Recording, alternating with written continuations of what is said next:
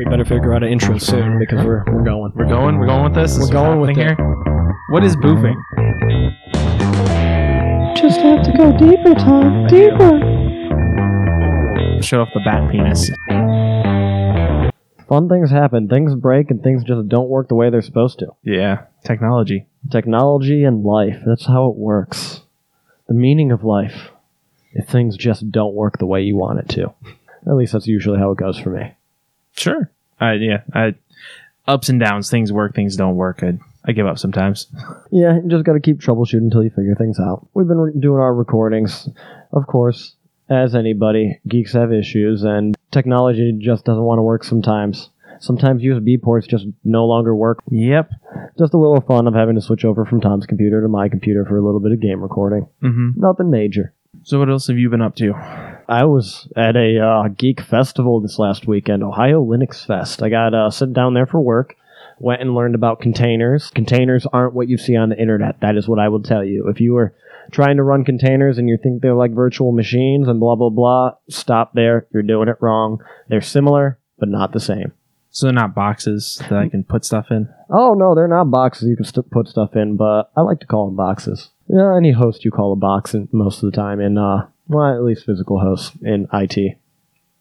But yeah, containers aren't even boxes because they run inside a, another host box and uh, run on top of its over underlying OS without having its own OS. In a nutshell. So that was fun. Went to a bunch of geeky talks. Went to a talk about networking and data center networking since I uh, work for ISP company now and whatnot. So I was like, oh, I'm gonna go check that out, see what I, maybe I can learn about data center networking, what might be up and coming in networking and whatnot. Because I work in applications and uh, application engineering, but yeah, might as well go check out what's on the network side. It was really cool because they were talking about the need to diverge away from network people and applications and engineering and dev people from being so separate on different sides of the walls and how we need to work together. Also, though, the guy had dropped a little hint that, uh, or I guess it might not be a hint. Maybe if I was in the networking community, I'd know it. But that 5G, wireless 5G, when it comes out and cell towers and all that stuff, it's going to be 50 times faster than 4G. That's that's ridiculous. I can't. Um, 50 times faster than what 4G is already doing. That that's pretty insane. Yeah. Hopefully they get that rolled out in a timely manner because I mean 4G took a couple of years to roll out. It wasn't too fast or too slow. It wasn't too fast either. But uh, I'm already ready for 5G now. I, I guarantee after I see some reviews on the first 5G phone uh, on the Fi network, or even if I have to run it unlocked, I might drop some money on that. Yeah. As they've been teasing those things coming out, it's just a matter of time. all technology is just a matter of time. But it, it shows that speed and technology and things, it just grows exponentially sometimes. I mean, 50 times, that's crazy. Right. Well, it'd be nice if we can get our uh, the rest of our internet in this country going that well. Yeah, yeah, landline internet is not the greatest everywhere. I I can uh I can attest for that. I get about 100 down now, which I'm very happy with. Mhm. I, I haven't really maxed out the 100 down yet. I really got too slow on it, so works for me right now. But if I was doing crazy shit and had a server that was being hit from the outside, I'm sure I would notice some speed uh, speed issues. Oh yeah. And other than that, I'm trying to think uh, anything other interesting else or anything else interesting happened at Linux Fest. It was a great time. Uh, I got to meet up with a bunch of buddies I used to work with. We were going to dinner on Friday night, and we went to go knock on my buddy's roommate's door, and he's like, "Hey, hotel security." And then uh, a nun and this other lady like walked past us in the hallway. I don't know if she was quite a nun, but she was like wearing a babushka on her head and like a black one, and she looked very prom or yeah, prim and proper. And then this other lady walked past us in the hallway, and then my buddy just yells, "Yeah, we're here to masturbate you." and they I, I didn't look around because I'm like I, I can't I can't look at them right now because I am just busting up laughing. But my buddies looked over at them. They're like the nun lady was in between like shit. Should I still act serious? Or is it okay to bust up laughing along with them? That's kind of how it went the whole time. It, just a lot of jokes being thrown around. One talk I went to was about being a lazy sysadmin, and the sysadmin didn't even show up to the talk. He did it remotely. That's how lazy he was. It, it I was pretty epic. So at least he's admitting to what he is. It- oh yeah, you got to admit to what you are. You got to automate everything. You got to just use the tools you're comfortable with, set up your environment, get it right, and get it working well. And if you automate all your job, no one's gonna ever need to know that you aren't working because everything's working so well. Other than Linux Fest, yesterday I had the chance to go and play the amazing Bolt Action World War II miniatures game made by Warlord Games. It's a game I've seen around for a long time, and I've been very interested in. But uh, I got into 40k a long time ago, and so I stuck with 40k. And I don't want to have too many expensive miniatures games that I play because, like I said, they're expensive. But got to play Bolt Action, and it was it was really cool. It was a nice little small scenario. I played it with Alex from Split the Party podcast, and he played the U.S. Uh, paratrooper forces, and I played the I believe they were paratroopers at least. I played the uh, veteran forces who uh, had a half track. So I only had three squads. I had one squad with the MG42 machine gun, one squad with a guy with a submachine gun, and then a half track, which are fucking sweet because they're half tank and half truck. Who doesn't like that? And then Alex had, I think, five squads, two seven man squads, one sniper squad, one HQ squad, and one bazooka squad. But most of his troops were inexperienced, so they're easier to kill. Okay. And it kind of works like 40k in a way, or at least that's what I'm gonna Equate it to? equate it to. I was about to use that goddamn word I made up, the analogize the lies, or whatever the fuck I was saying a couple of podcasts ago. but I'm gonna equate it to 40k because that's the game I know the most, you know the most, and probably most of our listeners know the most. But you have your movement and all that type of stuff, and you're shooting. What really shines to me, and I think Alex obviously it really shined to too from what we were talking about, is the unit activation. Instead of one person goes first or another person goes first based upon a dice roll, you have one command dice or order dice per unit you have on the field. So Alex had five, I had three units. We put eight dice into a cup, different colored dice. He, I had brown, he had green. Then the round goes by, you pull a dice out, and if it's a green dice, then the U.S. troops go or Alex's troops went. Um, one of them, he got to pick which one went. Or if I pulled a brown dice, it was me, or vice versa. Whoever pulled what colored dice, it went to that person to activate one of their units. And then things you could do are like advance, where you can move and shoot but you take a penalty for shooting because you move. You can shoot, which you don't get a penalty for shooting because you just stand there and shoot. You can run, which you run double your movement, jump to the ground, things like that, rally your troops. And so it was really cool to play a game where it wasn't first turn, second turn, I go, you go. It was, okay, yeah, this is how many units there are in the game, and it's random when they go. Like, all of Alex's units ended up entering the field before any of mine, so it really helped my units because I just drove my half track on, and then my guys jumped out and walked onto the field, and no one was really there to get shot because he couldn't shoot me because he had to run onto the field first. Okay. But then in subsequent rounds, he was able to pull a green dice first, and then he had his bazooka on the field, and I had my half track on the field, and he shot at it, and he uh, he caused it to get set on fire. And it wasn't able to be used that turn because my guys decided to put out the fire. It was really cool because it had a standard like ballistic skill where everybody shoots and hits on a three plus, but you modify that. If you moved and you shoot, it's a minus one. If someone's behind soft cover, it's another minus one. If they're behind hard cover, it's a minus two. If it's over half your range, it's a minus one. So there's a lot of modifiers, but everybody's hindered the same amount. No one has any really better special shooting attack or anything like that. And so it was really cool. I see a lot of potential in the game. I don't know that I'm going to buy into it fully. Maybe I'll buy some infantry because I want to support Warlord games because they make a cool product, but I don't think I'd ever play it competitively, so I don't need to have the the models that are the exact models and there's a lot of World War II heavy artillery and tanks out there that you can find in 3D print. Like Alex 3D printed a Sherman, and holy shit, did that Sherman look sweet! Like, might not have huge detail on it, but when you're standing like two feet above the table, surface that you're playing on, and you look down, you're like, shit, that's a fucking Sherman. So just buy some infantry, print tanks and artillery, and go from there and have some fun. All right. Seems like an interesting game. Oh yeah, it, wa- it was very interesting, very balanced, I'd have to say, because the random unit activation, it's not alternating, it's not anything, it, it's just random. So I guess maybe alternating would be a bit more balanced, but the random factor is just kind of cool. I feel like the the random factor might be a little more balanced just because like I'm assuming you had fewer units because your Ah, uh, yeah. your your truck tank was uh, a higher cost. Yes, So you have fewer units, uh, thus your your chance of being able to move is lowered to the back end more often than not because of that. So, but Alex had, had squishier units, being yes. that they were people and they were easier, uh, a lower cost. So that that randomness probably for the most part works out. I mean, obviously you're going to have games where it works out in favor of the person who's loaded their team with maybe fewer stuff but harder hitting stuff yeah. and that that can pose a problem. But I imagine that more often than not, that you can negate that with that randomness of who's going when. Yeah, and I think you're exactly right there. Thinking about it, yeah, that probably is much more balanced. Because if I only had three and he had five, and you alternate, then his like two or three units are always going to go after my three units in an alternating setting. Mm-hmm. But yeah, it was cool too because it wasn't a a type of shooting game where you had to roll to hit, roll to wound, and then roll to see if you saved, and then roll to see if there was a special thing that kept them alive or Mhm. any of that bullshit. It was roll to see if you hit, roll to see if you wound. That's it. If you get a six on your roll to wound, then you get to pick the character on the squad that you hit to die. If you rolled above what you needed to kill them, but not a six, and the other person got to choose. And like so, the roll to hit was always a three plus, and then plus or minus modifiers. And the roll to wound is based on the experience of your troops. So my troops were veterans, so it was a five plus to wound them and kill them. And Alex's troops were for the most part inexperienced. He had one veteran and one regular, so it was three plus to kill the ex- inexperienced. It was four plus to kill the regular and five plus to kill his veteran. It was nice not having all these rolls to clarify if you finally fucking killed something. It would it, it seemed to move a little bit faster that way. Okay.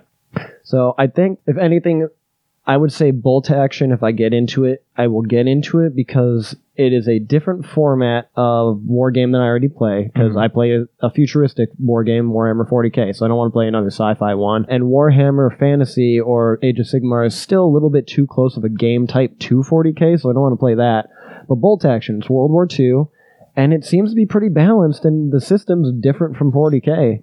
So if I get into it, I think that's what I would get into just for the fact of this is my balanced game. No one's going to pull out these crazy combos, which is why I love 40k because you can pull out those crazy fucking combos like your Tyranids and then your Tyranids, oh, wait, I shot this fucker off the board. Well, no, you didn't because it's coming on from the side of the board. So, yeah, deal with me now, bitch. I like those games. But also, there's something just nostalgic of sitting down and playing like a World War II game that's nice and balanced. And all right, are the Krauts going to be able to beat these uh, Kansas City boys jumping in from the sky? Let's find out.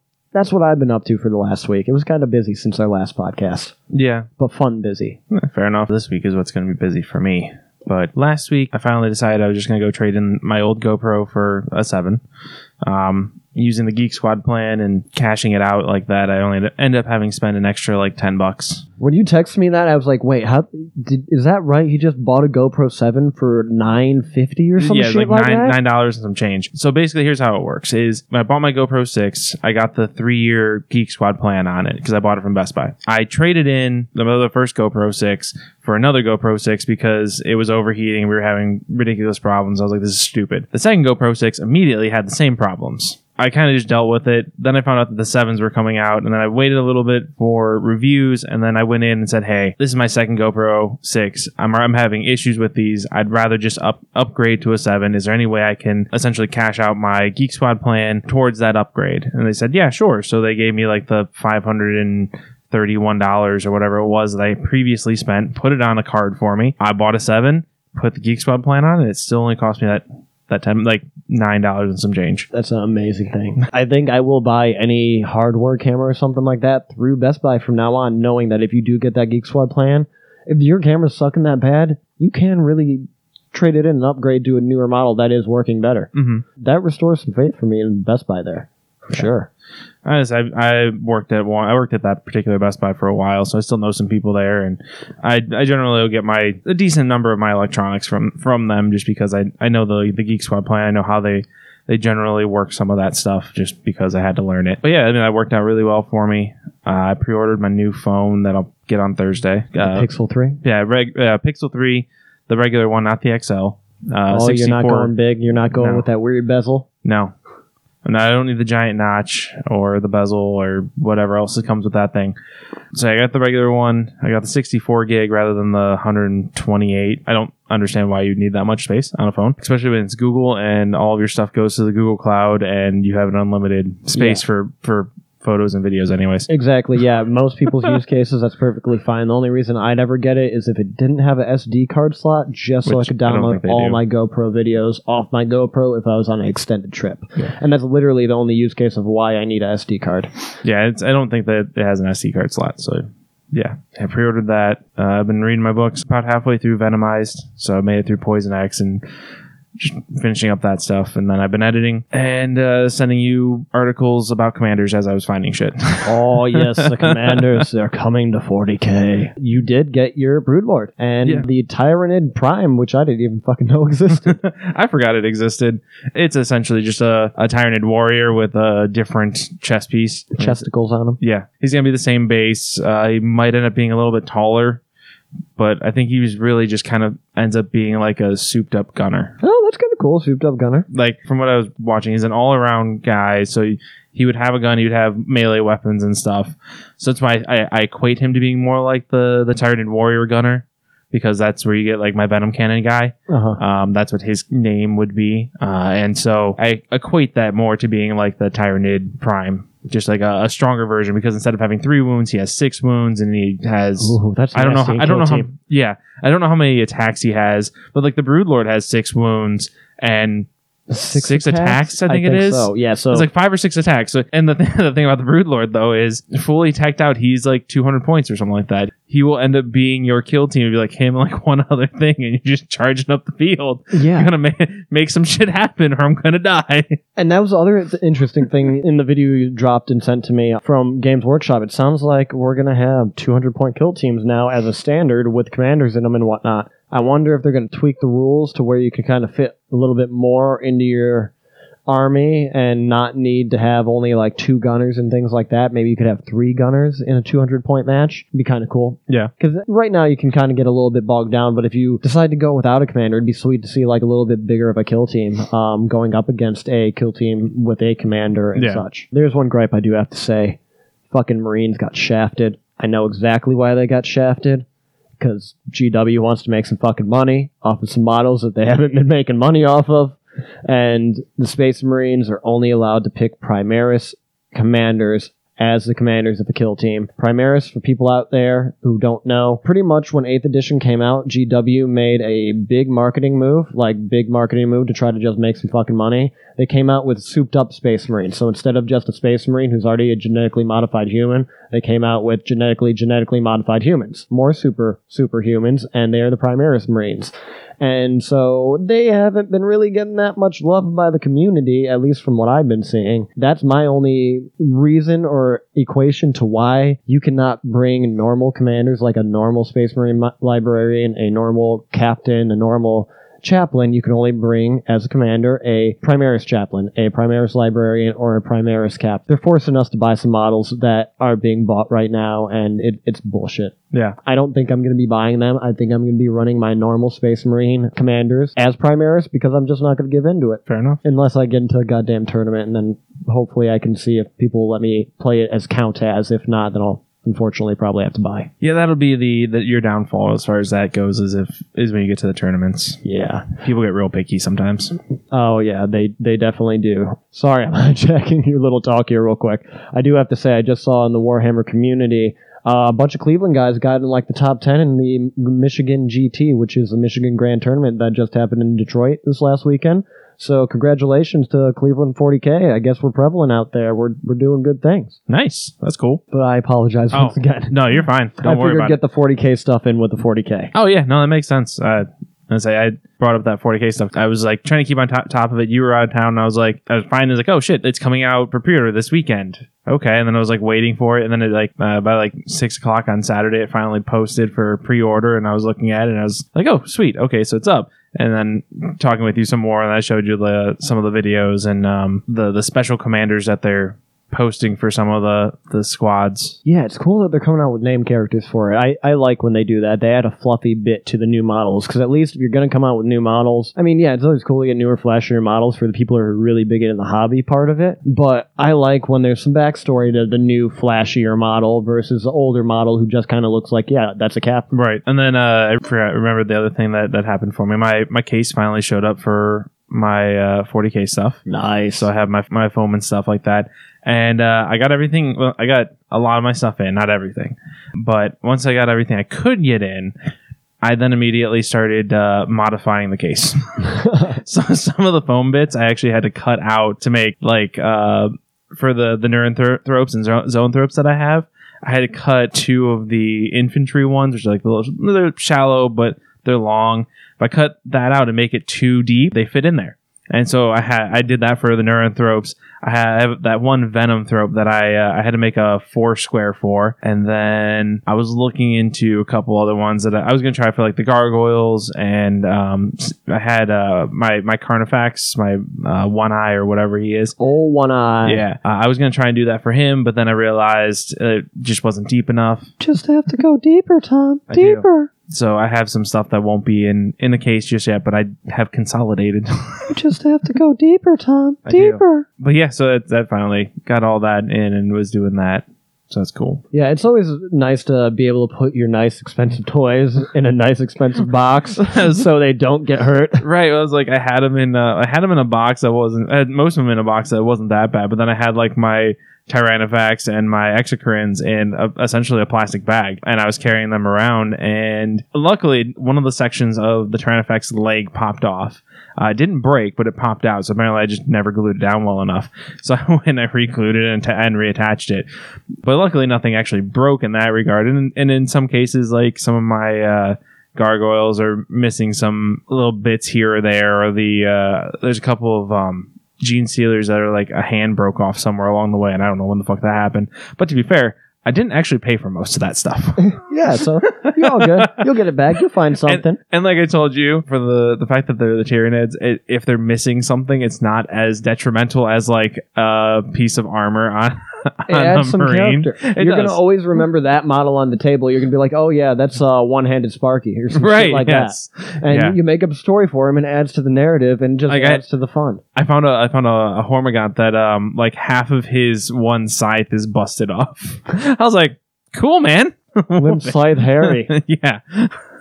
So yeah, and it's uh, it's nice to actually have a a case for that. Uh, I'll- you know, uh, depending on if we get a chance to play on Saturday with Commanders coming out, hmm uh, I, I'll end up bringing it over. You'll see it then. Heck yeah, So that'll be fun. and then if you, I don't know if you want any of that bubble wrap that all the stuff was wrapped in, but I still have it. Bubble wrap can be, be useful for me. Yeah. I, All right.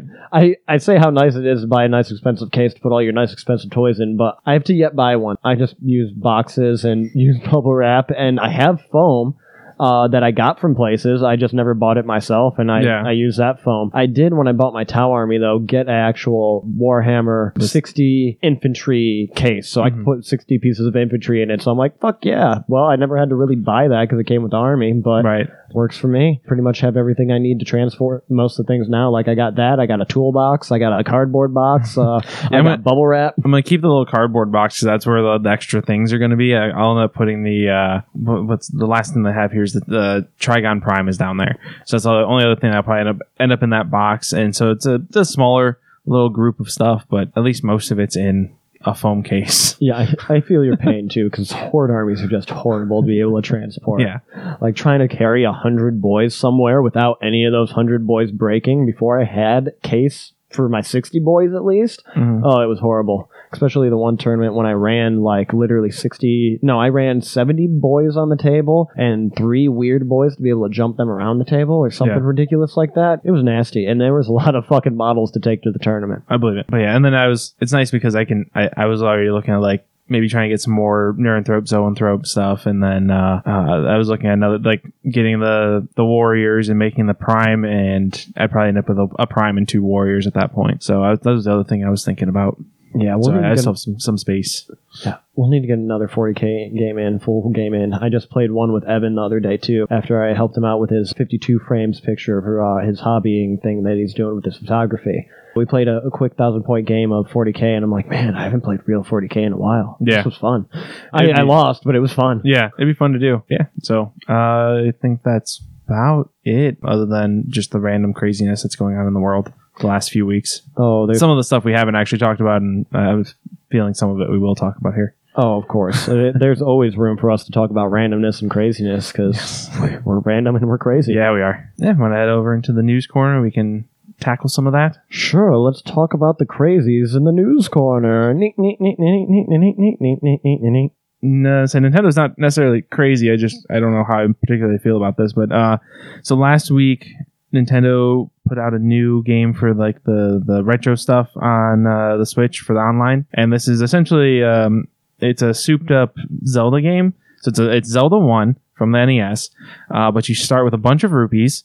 You start with the white sword, the magical shield, the blue ring, and the power bracelet. Granted, that game is balls fucking tough because there's no actual map, and you have to kind of just roam around and know where you're going. Yeah, So- it's pretty tough. I understand it, uh, but at the same time, I feel like it takes away from the game. Oh, it definitely does for more mature, not not not the more mature crowd, I guess, but the older crowd, I would say, Mhm. or the people who want to play it with that nostalgia. To be fair, I'm sure like the regular one's still there, so it's not like you have to play in this. And then I guess once you beat it, it unlocks a, a harder version called Second Quest. Second quest, not master quest, because it's the second quest after the first. Yeah, and to be, I don't think there's technically a Master Sword. Oh yeah, there is no master sword. like in the tec- original. I mean, technically there's not. I mean, you can you can equate the various sword things to that, but uh, by name, I don't think there's one in that game. yeah, not till a link to the past, is it? Probably. I don't. I never play. I don't know enough about Zelda Two. Oh yeah, Zelda two, the one on the weird It was yeah, it's a NES one, but it's like a side scroller yeah, weird yeah, thing. Yeah. I don't know shit about that game either. Uh, whenever we actually go into our history of Zelda, maybe that'll come up. Um, but yeah, I, you you think you might be right. It might be a link to the past, probably where is where Master Sword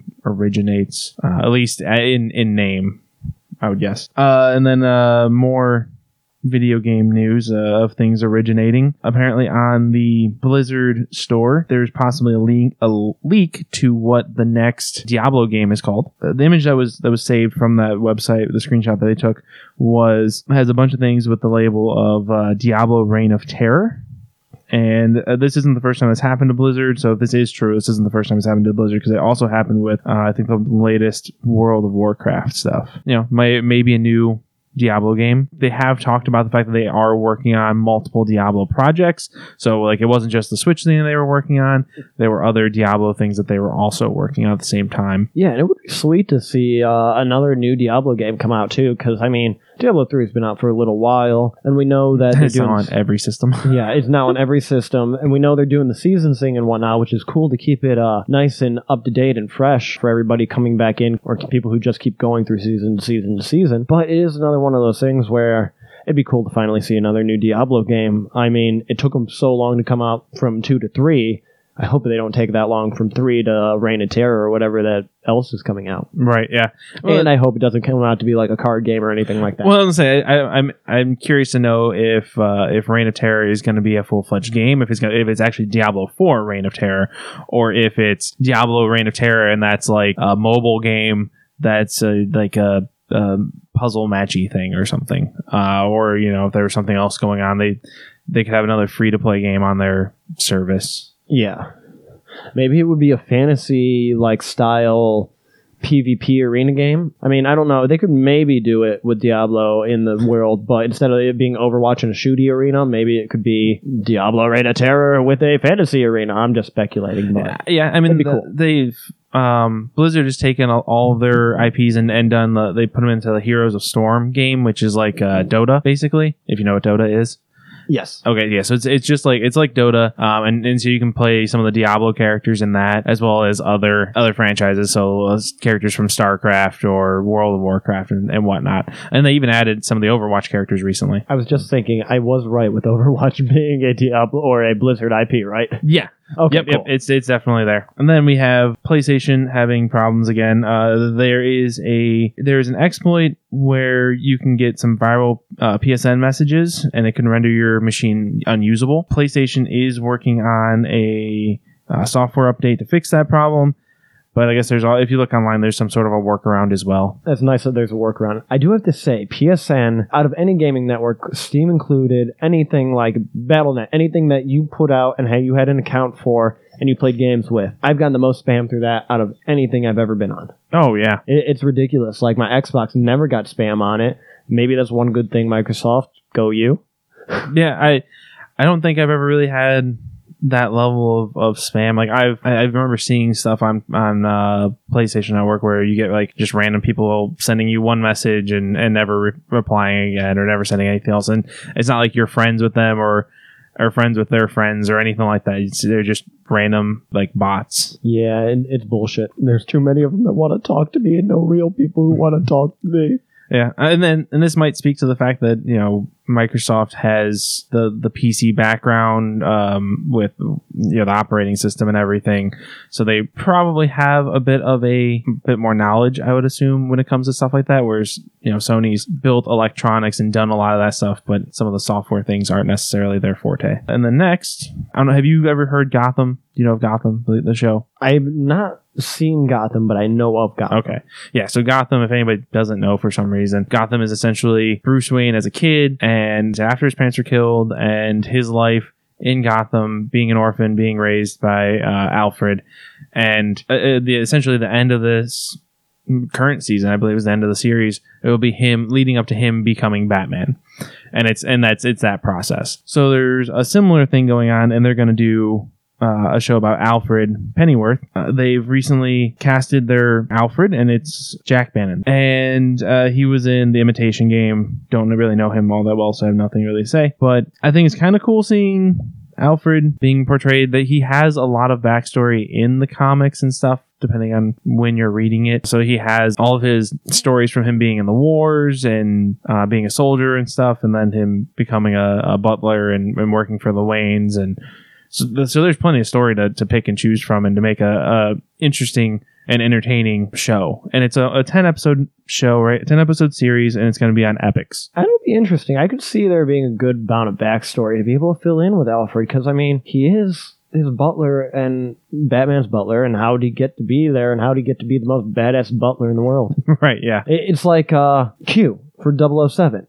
How'd Q get to be Q? I'd love to see a fucking backstory to how Q got to be in his spot in MI7, MI6, MI16. MI6, uh, MI6, whichever one out of those Yeah. really doesn't exist. M16's a fucking gun. Okay, yeah. I don't I got that it wrong. sounds from it sounds right. yeah, it's MI6 or MI7, I think, and not Mission Impossible. yeah, Someone might correct me on that someday. yeah. I don't. I'm not that good at that. But hands down, like Butler or Alfred is to Q, as Batman is to 007. Okay. Man, who would win in like a face-off, Alfred or Q? Um, I'd have I'm, to say Q for now. Maybe this show would change my mind. I would probably say Alfred, uh, just because I haven't seen Q in action ever. He's never in action, but he's got all those gadgets. Does he need to be in action? Does he have any gadgets? I mean, he's usually the one He- giving the orders. No, Q Shows Q you- creates the gadgets. M gives the orders. Oh, okay.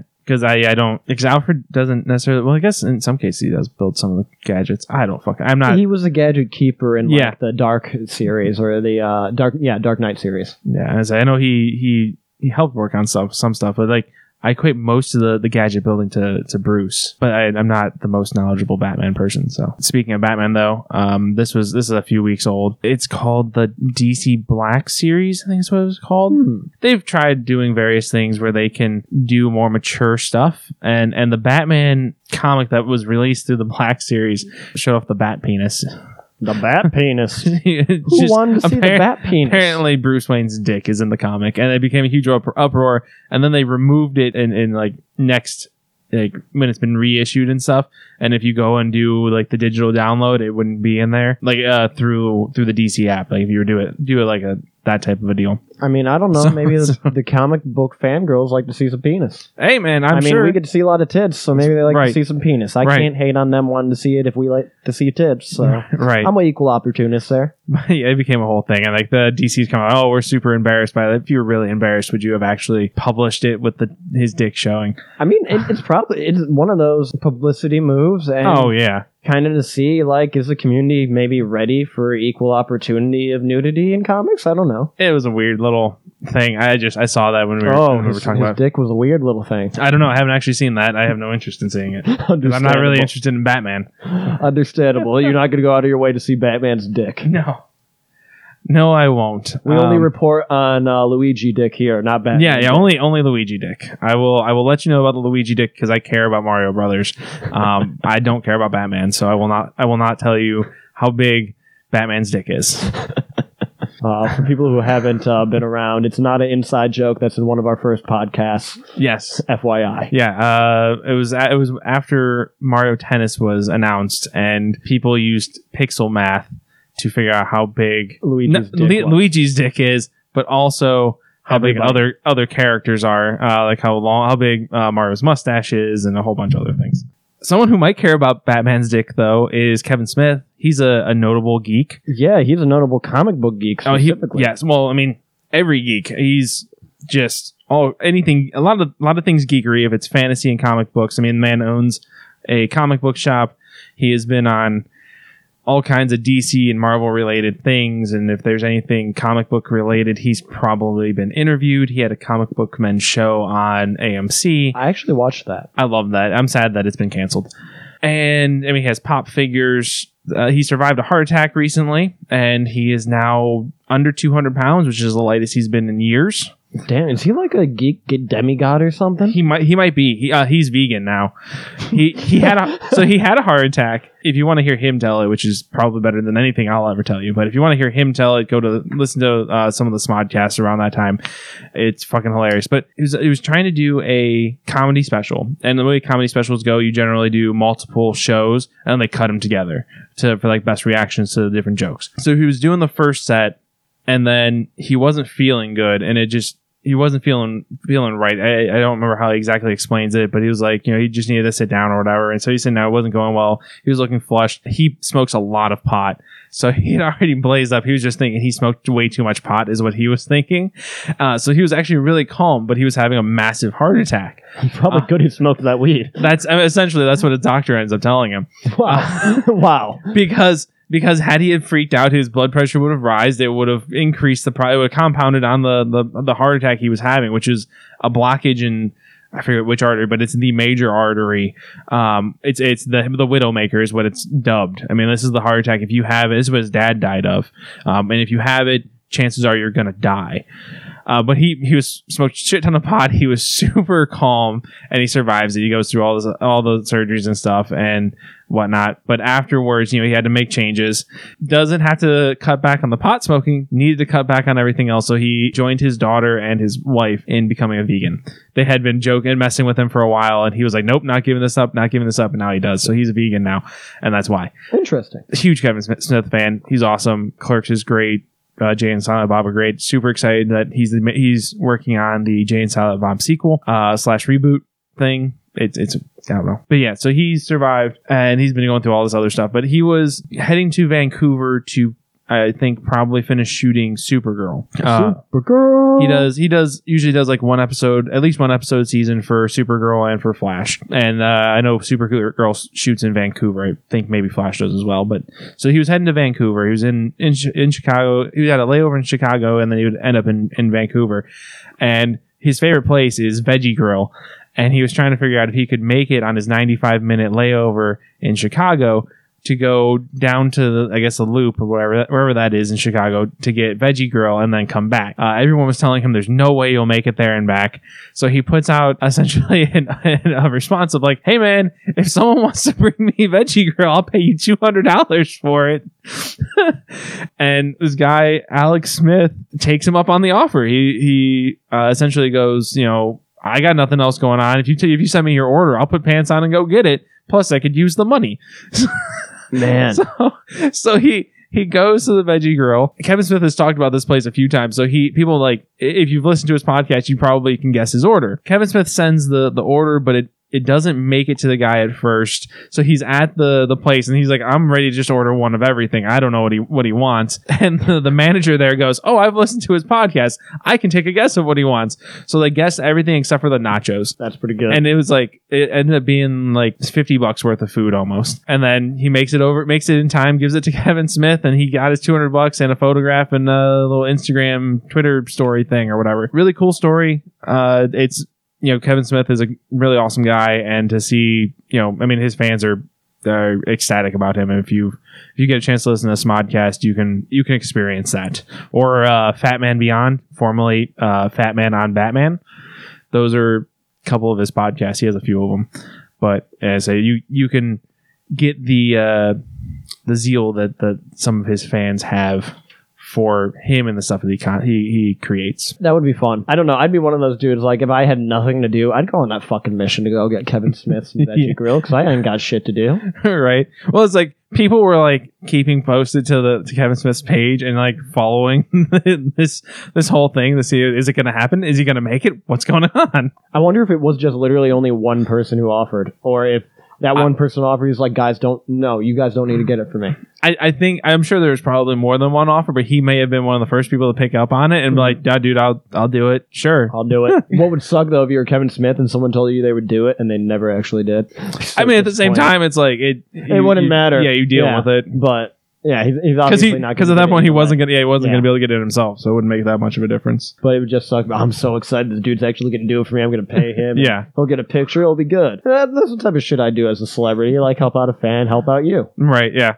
I mean, it's I, I think uh, other things like this have happened before with other people, but I can't think of them off the top of my head. It sounds like it, I- it sounds familiar, like it's happened before, but I, I just I can't pinpoint it. But yeah, I, I thought that was a really cool, it was a random story I came across today, and amongst some of the stuff that I had added last minute. Oh, this was something I didn't I add last minute. Though I added this like last week. So last week the uh, announcements for nominations for the Rock and Roll Hall of Fame uh, came out. So this is just the nomination. So you, there's still a couple of voting processes Mhm. that I have to go through. You can go to the Rock Rock and Roll Hall of Fame website and actually vote yourself because there is a fan vote for it. But there's also then like the committees and stuff have a vote as well. So here are people on the ballot. You have Def Leppard, Rage Against the Machine. Uh, you have Devo, Janet Jackson, John Prine, Kraftwerk, LL Cool J, Mr. Cool J. Radiohead, uh, Roxy Music, uh, Stevie Nicks, Stevie Nicks, yes, The Cure. which I thought was already there. To be straight, I, I think they've been nominated a couple. So Yeah. some of these guys have been nominated I a few times, the and then Cure with the police. Sorry, I just Okay. realized that. I don't know why I do that, but I always co- confuse the Cure with the police. I don't. Are they similar? not really. Yeah, I don't think they are. That's why. I'm Like like maybe wait. maybe similar in time frame, but I don't think they're similar in, in style. That's Uh, me just being stupid. so then to round that out, you still you also have Todd Rundgren, Rufus, and Chaka Khan, and the Zombies. Some of those are first time nominees, like Rage Against the Machine. Some of them have been nominated a few different times. Yeah, I guess let's start with who's there. yeah. I think Rage Against the Machine would be pretty, pretty. So I, I have mixed feelings about that one actually. Like I'm I'm a big fan. By all means, I'm a big fan. Mixed feelings about that. It is their first time being nominated. I don't necessarily expect them to get in. I would like for them to get in at some point. So if you talk to like Tom Morello, if you listen to any of his interviews, he has said a couple different times, like his short stint with Audioslave, uh, which was him and uh, Chris Cornell, and I think it might have been some of the other people from Rage Against the Machine. But you know that supergroup made more original music than they ever made with Rage Against the Machine oh yeah, because Rage Against the Machine had so many just covers. They had some original music, but they also had a lot of covers. Rage Against the Machine is a very influential band. I guarantee you influenced a number of people who are going to be coming up in in the scene, and they had a very strong political stance. Like there was so much to them that makes me feel like they should be, and I feel like they are definitely they should be a part of the rock and metal uh, lexicon as far as explaining where things have been and where things are going and and, and what they were as far as like uh, that gap stop and you know how that's influenced other people in expressing their political views in music or in their their shows and stuff. And so i feel like they belong but at the same time i feel like right now i, I don't i don't think this particular year would be the year that they should get it i guess uh, overall because i just I, I feel like they haven't quite it hasn't uh, fermented enough i guess i don't know it hasn't made it yet. yeah I don't know because I, I agree that they should definitely be in there because they're not the first rock rap group definitely, and they're not the first rock rap group to have made it into the Hall of Fame or be nominated for the Hall of Fame. Because I mean, you got the Beastie Boys in there. It- it's one of those things they did pave the way for some of the more modern rock rap type stuff and a lot of the let's talk about politics right here right now in our music and right a lot of it's like allegoried. It's not like straight up this is what is wrong with the world, but it speaks to a lot of what is wrong with the world through what they say, the stories or the random rapping that uh what's his name? Dreaded guy. Never remember his name. dreaded guy Did he have dreads? He just had weird hair maybe. The rapper. from rage against the machine Yeah. Front man. I never remember his goddamn name. Oh fucking zach something give me a second here Yeah, that dude. And uh, he uh, he brought a lot of lyrical things to rock in that way. I, I guess you could say. I mean, there was more political bands before that, but they really hit the scene in the '90s, and they they changed things. Them and Tool, when they were doing their tours back in the '90s, like that, that would have been a pretty fucking powerful show to go see. Zach De La Rocha. That's what it is. That that like I knew it was Zach. I couldn't. De La Rocha. Yeah, maybe he doesn't have dreads, and he just has weird like curly poppy hair. He may have had dreads at one point, but I think it was mostly curly poppy hair. Yeah, yeah. So I, I wouldn't mind seeing them get in. It'd cool. I, Right. I appreciate them. Yeah, I, I definitely think that they should be in at some point. Um, I just, I, for some reason, I don't feel like, it really fits right now. I mean, although due to the political nature of everything that's going on, it probably fits more than ever. And I have to say, like, I do like rap and whatnot, but it's always weird when they add like straight up rappers like LL Cool J into the mix. It is well, it's it's weird when you see it like that, and and I understand it's I it is a diversion off of what rock was back in the day, Right. Completely. yeah, it was. It's like, and then some of the the the pop singers and stuff that I don't consider them rock, but pop really isn't a genre. It's a a selling. Yeah, like you you sell so much you become part of pop music Mhm. like you can be a rock band that sells enough that you are part of pop music so it's like when at some point i'm sure justin timberlake will become part of the rock and roll hall of fame I don't. and i doubt it. don't consider him rock but i he is it, it, unfortunately unfortunately fortunately i don't know it, it is part of that because what the the style of music is Yeah, because I'm like, I'm sure it's going to eventually leak into the experimental EDM, like the EDM artists who play guitar and Mhm. whatnot. They're going to end up making it into the Rock and Roll Hall of Fame, I assume. I, yeah, I 'Cause they're imagine playing some guitar and whatnot, but they're just feeding different sounds through that guitar right and out to the speakers. right i know at one point they were really trying for a hip-hop Hall of Fame. Hall of Fame or Hip Hop really Honors or something like that. They, they definitely should. If, if they don't, they definitely should. I remember on VH1, it was like Hip Hop Honors they were doing uh, once a year, which was essentially just you know, the same thing but for hip hop. In some ways, it almost makes sense to have the separate Hall of Fames for separate things, Mhm. but at some point you have you end up having an abundance of Yeah, of you'll stuff. have an It's like- abundance. but yeah, like you wouldn't put a jazz musician in the Rock and Roll Hall of Fame. You'd put blues musicians, but not like just straight up jazz. I don't Yeah. believe. And uh, I don't know things like that. I, I, I definitely feel like there should be a little bit broader of a awarding system. Like I know BET does their BET Music Awards, but there's no Hip Hop Hall of Fame, which I think could actually be really profitable if Oh, someone could open up an organization with like all the hip hop memorabilia and whatnot, like Oh. get some of the Tupac stuff, get some of the Biggie stuff. People would be flocking to that bitch. Oh, I'm sure. I'm sure.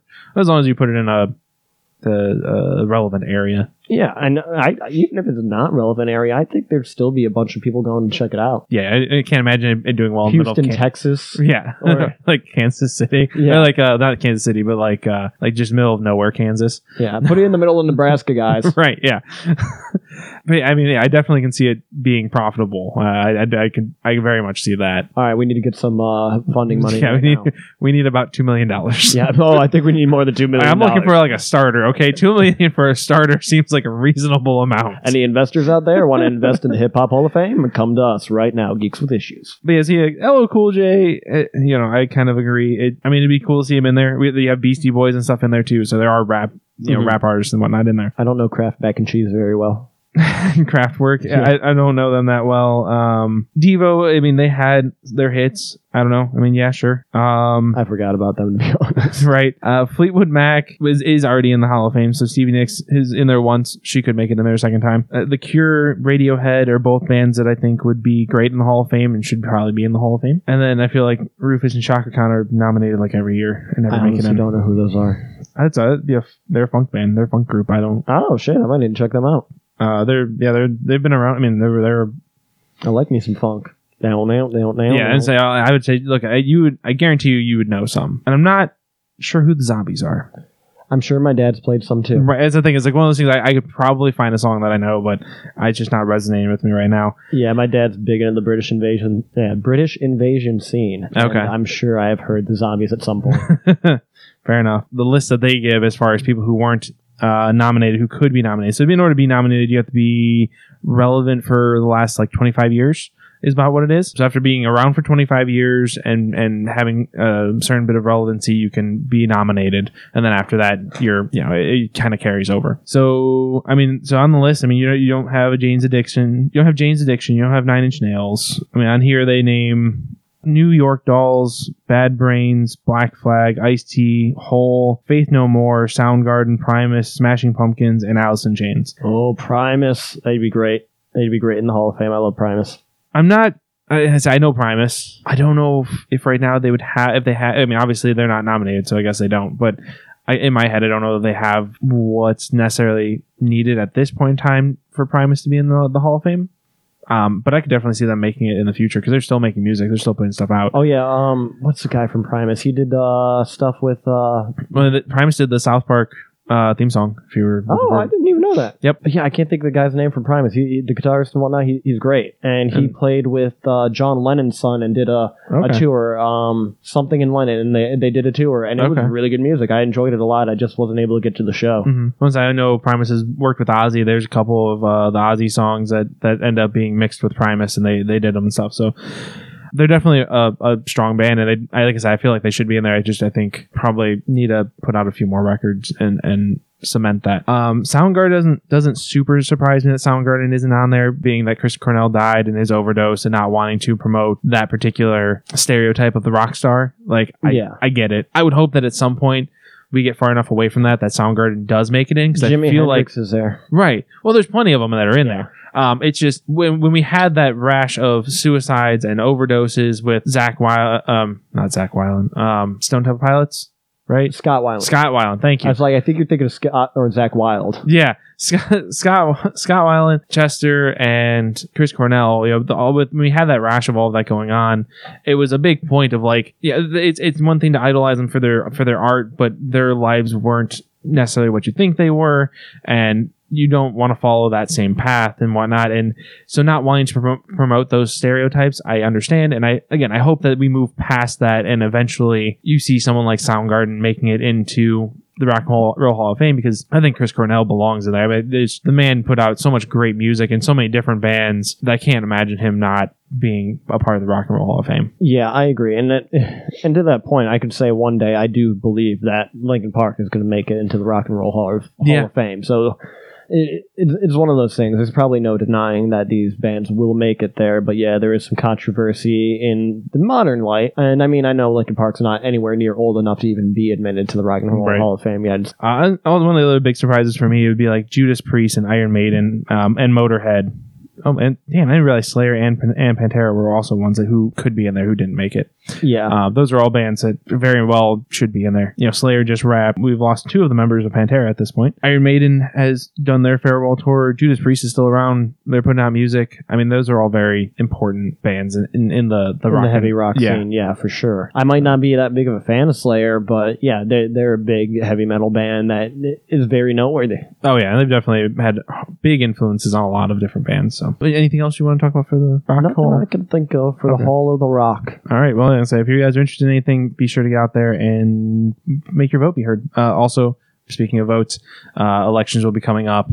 Um, be sure to register and make your vote be heard for any changes you want to see in the country. Um, and Exactly. this is a pri- This is the the Primary? uh, midterms. That's what I was Yes, looking for. midterm. I'm Mid- primary is wrong. We're not voting for who needs to be in the running for the president. Yes. Wrong there. But this is midterms, and uh, you can make your voice be heard in your state for your uh, elected officials and policies. So be sure to get out there and vote. Um, uh, register first because that's what's going on right now, and then when it comes time to vote. Exactly. Get out there and vote. If you don't vote, you have no say in um, any of the things that were on that ballot. You can talk about politics and whatnot if you want to, but no one's going to count you as a valid saying anything because you are part of the problem. Right. And um, it's not just the big elections. Don't wait for the primaries, like I mistook these for, or the uh, presidential election. You need to go out there and you need to do the smallest of the votes in your community. If you want to see things change, you got to change them from the bottom up. Right. Sometimes you got to pull out the bricks from underneath the uh, Jenga tower to see it fall till you can rebuild it again in one piece. Yep.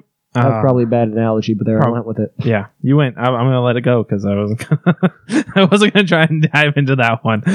But yeah, no, definitely do that. I mean, there's been all kinds of crazy shit going on uh, in the world and the country. Like I said earlier, there's some of the stuff we haven't talked about, um, just because I I wasn't sure how to, uh, I guess, cohesively communicate it. But I mean, we, we've had the from the craziness of Banksy to the craziness of Brett, the Brett Kavanaugh um, justice uh, election and stuff that I just went through. Um, and while Banksy is a artist and a performer, and, and, Yeah, I and forgot doing- about that, honestly. That did come out Yeah. last week. Yep.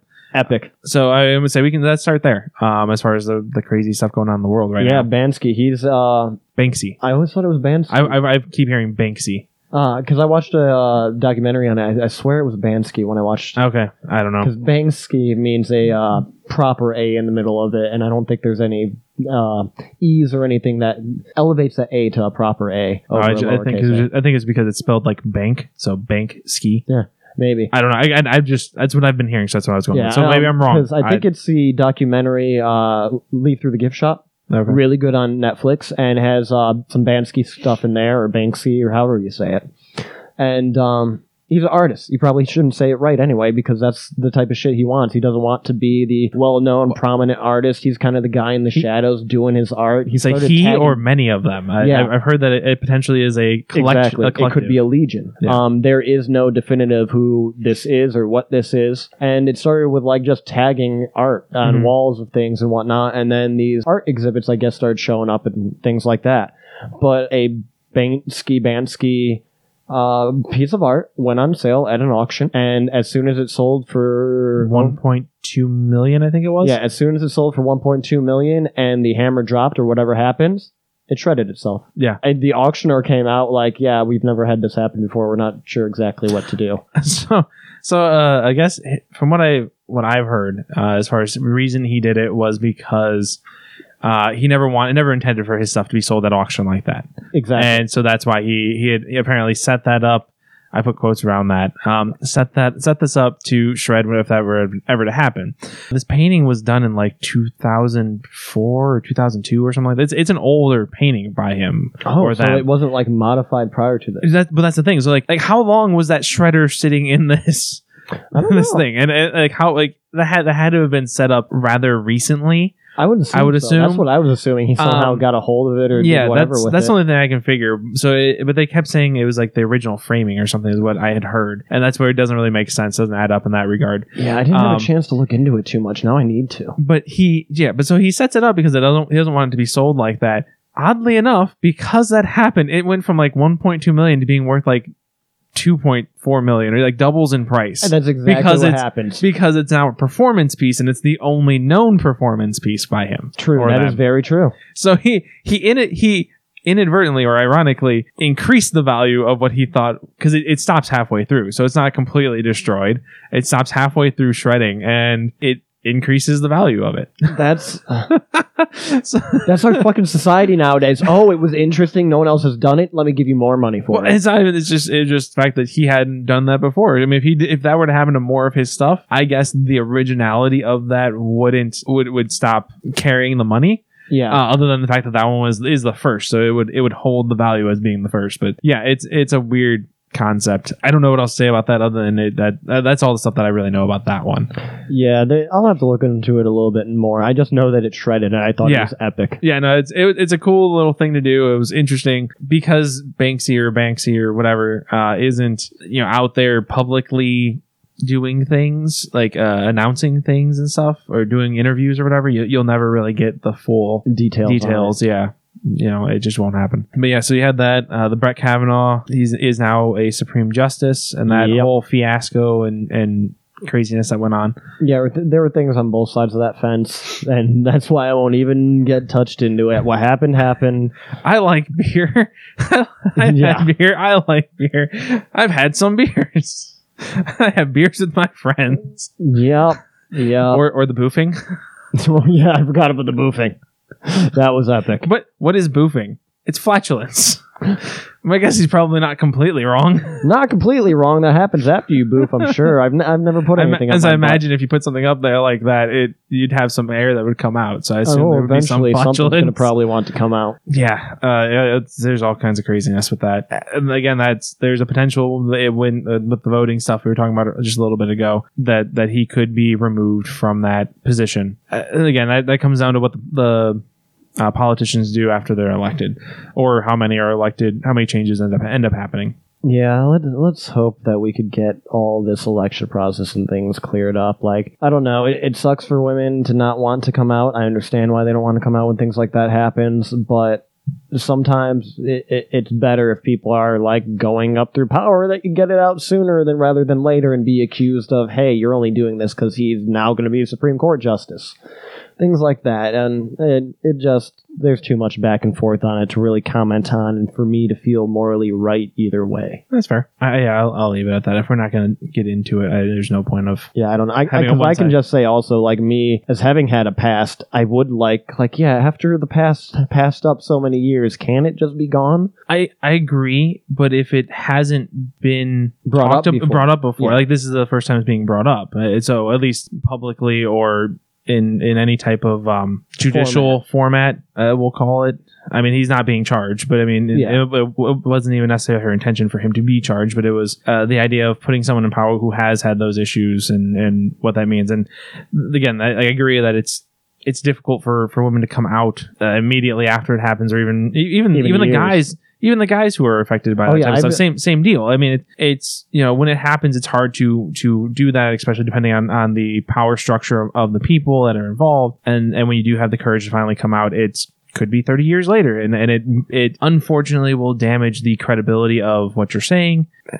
And and it's it's difficult. Uh something I, something definitely happened to her. Uh, obviously not being there it's you can't say that, it, that he did it. I think it's my personal opinion is very likely that he did it Yeah, I believe he probably Um, did too.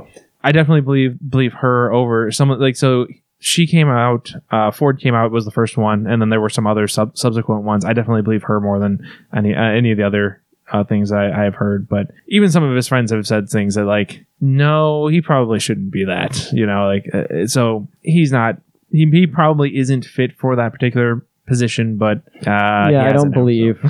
yeah, anybody, even that, like you're questioning, you have to go on this long of a debate about, like, let's just go to the next best person, please. yeah let's, let's try Like- someone else yeah Yeah, like there's too much cloud in this fucking jar And- here. Let's let's see if we can see clearer through this one. Oh yeah, you look like a pretty good guy. Yeah. Get up here. Yeah, and, and to swing back to your original point of you know having a past and and, and going through a ju- judicial process and, and dealing with things like that. Once it's once there's a conviction or there's something that happens, I feel like there should be a potential to move forward. Oh yeah. Uh, as long as it's been acknowledged and it's been worked on. You know, if you start ignoring your alcoholism, what happens? oh yeah, I just eh. go right back to where I left off at. Exactly, and that that's kind of the point. Is if this were to have been acknowledged uh, in one of his previous moves up in the ranks of the, the judicial system, I would say yes, it's his past. We've talked about this before, and and you know, maybe there is a that chance we can move forward. But being that it was now and it was the first time that it was brought up, that's it. But I, I definitely do agree with you in the terms of like, Oh, yeah. can the past be the past at some point? Exactly, and I mean, like uh, we talked about the James Gunn stuff. That was ten years old. He had actually had conversations about them previously. This it wasn't even the first time they'd come up, but they came up again and it cost him his job. exactly. So Yeah, and like yeah, the past is always going to be there, and that's why like I just let everybody know like where where things are with me and whatnot. But it just sucks sometimes when everybody's like, "Well, well, you just drive drunk." No, I don't do that anymore. right, yeah. So I, I don't really have anything else to say because it just it gets real muddy trying to dive further into that. Oh yeah, Whole that thing. whole disaster area. This isn't any clearer of a, of a situation, but it's much shittier situation. Um, so Jamal, I'm going to murder this. So Jamal Khashoggi um, is was originally from Saudi Arabia. He is a journalist who works for worked for the Washington Post. Um, he was in Turkey and he was getting married, so he needed paperwork, and so he went to the Saudi consulate to get his paperwork so he could get married. He went in and he never came out. Um, you're not allowed phones and stuff in there, so he had handed his phone off. Uh, Turks say that they have proof, um, video and au- uh, I believe video and audio proof, him being killed and dismembered while being there. Uh, you know, he was being interrogated, and when he was in Saudi Arabia, he had worked for I believe the prince and advising him, but had had left, and he was speaking out against. Yeah, he was actually exiled, and that's why Okay. he was living in Washington previously, and how he got the job with the Washington Post. Uh, from what I'm reading, Okay. this is per the Independent, um, a UK publisher. Him and Saudi Arabia were on bad terms. Apparently, when people in Saudi Arabia were standing by the Qatar, who had ties to terrorism and whatnot, he was speaking out against them. So him and the Saudi Arabian government seem to have a little bit of a rocky history. Right, and so yeah, that that history and and his uh, him speaking out against the government uh, essentially what people think caused his death. Being that he worked for the Washington Post, and it makes him an, uh, you know a jour- journalist for an American publication. Uh, I, I guess he was a columnist, not a jour- journalist or something like that. There's I guess a difference. I don't. I'm not in the field, so I don't know. So a lot of people are, are crying out for the government to do the, the U.S. government to do something to step in. Saudi Arabia buys a lot of stuff, and they have oil, uh, and they buy a lot of stuff, and it's a lot of money that comes in. And this is, and, and I'm not even, not even Donald Trump but there have been other presidents because I was listening to newscasts. I want to say Ronald Reagan, but I'm not 100 percent sure on that. Uh, but there there have been other presidents who have had issues with with Saudi Arabia, and they just kind of brush it off. Um, one of the British prime ministers did something similar where they stopped investigation because Saudi Arabia would have pulled out of a deal and it would have cost a lot of money. So I'm not going to berate Trump on what he's doing or not doing. I mean, there are other questionable things like Saudi Arabia has, I guess, made remarks of offering him real estate in the country I have heard. that. uh, and things like that. So there are a lot of questionable things there. It's not even like again, this isn't something that Trump is the only one who's done. It, others have done it, yeah. and there needs to be hopefully if more evidence comes out and becomes public, you know, maybe the U.S. government will actually do step in and do something. But unfortunately, when money is involved and oil is involved, Yeah, because uh, Trump talked to the Saudi Arabian king apparently, and what Trump apparently reported was that their discussion led to the belief that there were rogue killers who got this guy. yeah, Um, who knows? There's there's an investigation going on, but yeah, and when we're already in this tariff war currently going on, it, it just China. yeah adds to the problem because I, I forgot to even bring it up during the linux fest talk but the guy in the networking portion of the talk at linux fest brought up oh yeah by the way um, i don't know if any of you know but our company we're a network company you're going to be seeing this around industry but you're going to have to add 3% onto all hardware because of these tariffs Mhm. and a guy in there was like what who's doing that and the guy talking uh, was just like who do you think's doing that sir right? Yeah, I mean, we're. I mean, even at my job, uh, we buy a lot of steel, and steel a lot of that. Yep, a lot of that stuff is going to be going up in price because of, because of this. So a lot of our prices will be be seeing a hike at, at my job, uh, and that's an automotive thing. yeah network equipment's going up up up Yep. But yeah, so this is bad situation that uh, may only get worse. It's something I've been. I mean, I've been listening to a lot of news podcasts and stuff, so I am hearing plenty about it. Uh, and and that's part of the reason I put it on here today was just because I had gotten a little bit more information listening to some some of that stuff. Uh, and yeah, it's a crazy situation. It's it's so outlandish that it's it's hard to believe that it wouldn't be true at this point. It's like why would you go to that that that level in a, of an extreme of like a kill SWAT squad coming in like twelve hours before and at the he was waiting yeah, for him Yeah, and they he goes in, he doesn't come out, and he got hacked up, and they removed him. You know that way, like it's it's just crazy. It's it's so crazy, and that's and that's the world we live in. Yeah, because apparently his uh, fiance was sitting outside waiting for him to come out to the car. Yep. and he just never came out. Yep. Crazy, crazy world. And yeah, it, I mean, it's hard to believe, but you got to believe it. But you know what's not hard to believe because we all knew it was coming one day? Facebook admitted to 30 million profiles being compromised. And uh, this was all due to a little hack that has actually been in the code since July of 2017 that wasn't realized until earlier this year, around September. But there was a Facebook vulnerability that allowed you to you to take advantage of uh, the View As feature on for Facebook profiles, which is uh, really interesting. I don't know exactly how it works. This is coming from the Wired.com, uh, but pretty much there was a vulnerability with the View As portion of Facebook and some uh, programmers, some hackers were able to get out there and create automated bots and scripts to go out there and just start pulling data and pulling data and pulling data. And it looks like 30 million profiles were compromised. So you might want to go change your Facebook profile uh, password. Maybe just make sure it's a little bit more secure. Um, I don't know that Facebook yet has two factor authentication, but I really think they should probably move towards two factor authentication since you're going to be using uh, your device, even if it's logging in on your phone and having your phone send you a text message to verify you're allowed to log in from this new device. Something like that. It, it should probably start moving towards that type of deal. I know with the newest Assassin's Creed, Assassin's Creed Odyssey, Uplay the Ubisoft game service offers two-factor authentication. Like everybody's moving towards two-factor authentication for gaming and all Uplay? that stuff. Yeah, Uplay. Our social media probably should use it too, because that's even more important information than our gaming information. Oh, yeah. straight honest. I say it, sometimes Steam uses, I think, uses a two factor. Mhm. Uh, I want to say Blizzard has used a two factor. Blizzard definitely does. I know. And some uh, of the, I know, like Blizzard, you can actually buy a key, like a a thumb drive yeah, key. RSA keys, and that, that's the most secure way of having an RSA key that you have to type in that random digit every time that you want to log in. I want to say Google is going to start selling their keys. Oh, interesting. The ones that they actually use for for in house. Yeah, because I, I use uh, two-factor authentication for my Google. Because yeah, I got a lot of fucking information in Google. I don't need anybody stealing that shit. But yeah, it's one of those things. We should have known it's coming. It's Facebook. Everybody's targeting them. It's probably not the first. It's probably not going to be the last. Right.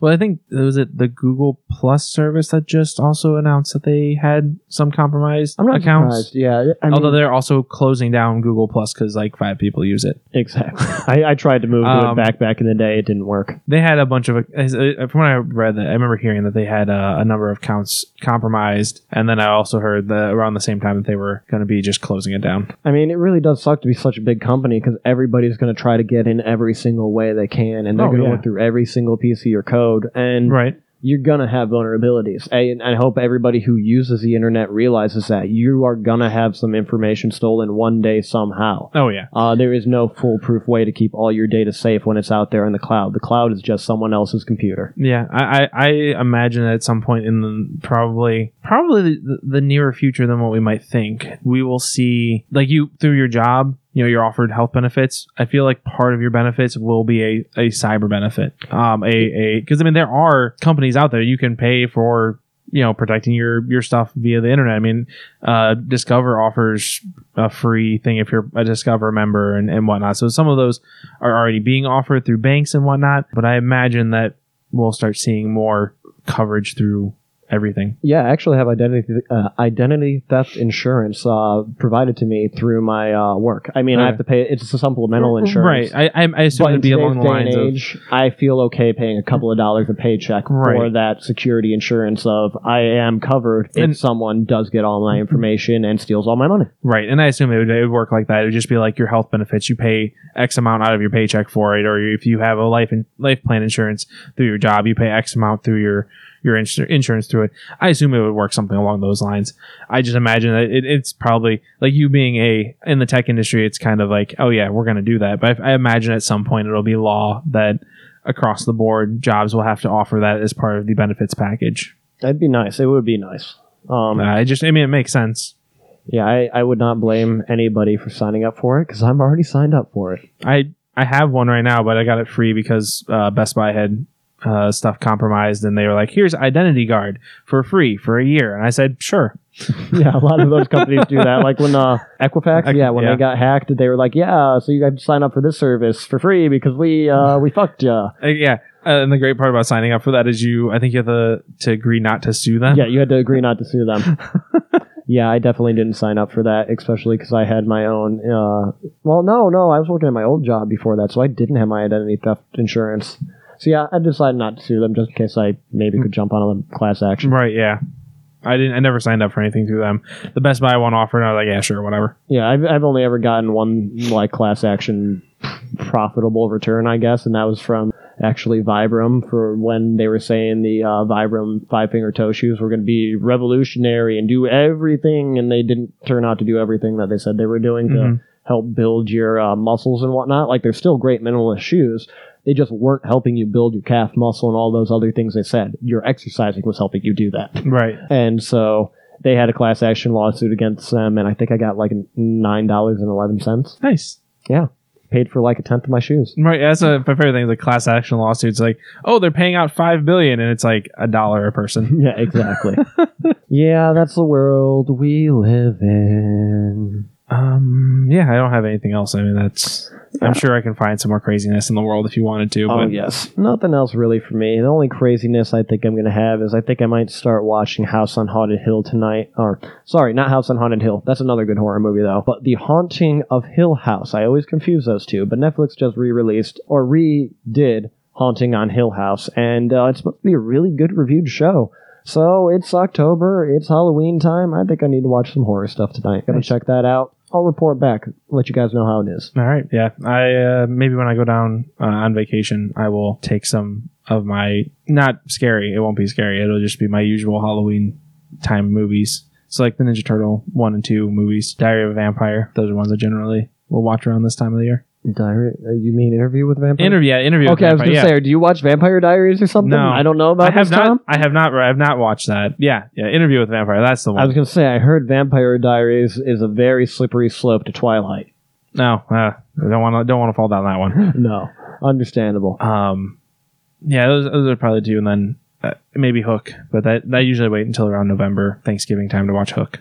Well, you can like us on Facebook, like us, and subscribe to us on YouTube. You can always email us at geekswithissues at gmail.com. That is G33KS with issues at gmail.com. Leave a comment uh, and a rate on uh, iTunes for a podcast that helps us reach other people. Tell your friends. Tell your family. Uh, if, if you want to play trick or treat, this is a great trick for somebody. I don't know if I would call this a treat. I was going to say, I don't, I don't know if I'd call it a treat, but uh, yeah, Geeks with Issues, your grandma's favorite podcast. I don't think that works as well as it does for Little Windex, your grandma's favorite rapper. No, I don't think it does. Never mind then. Not your grandma's favorite podcast, Geeks with Issues. Till later. Bye.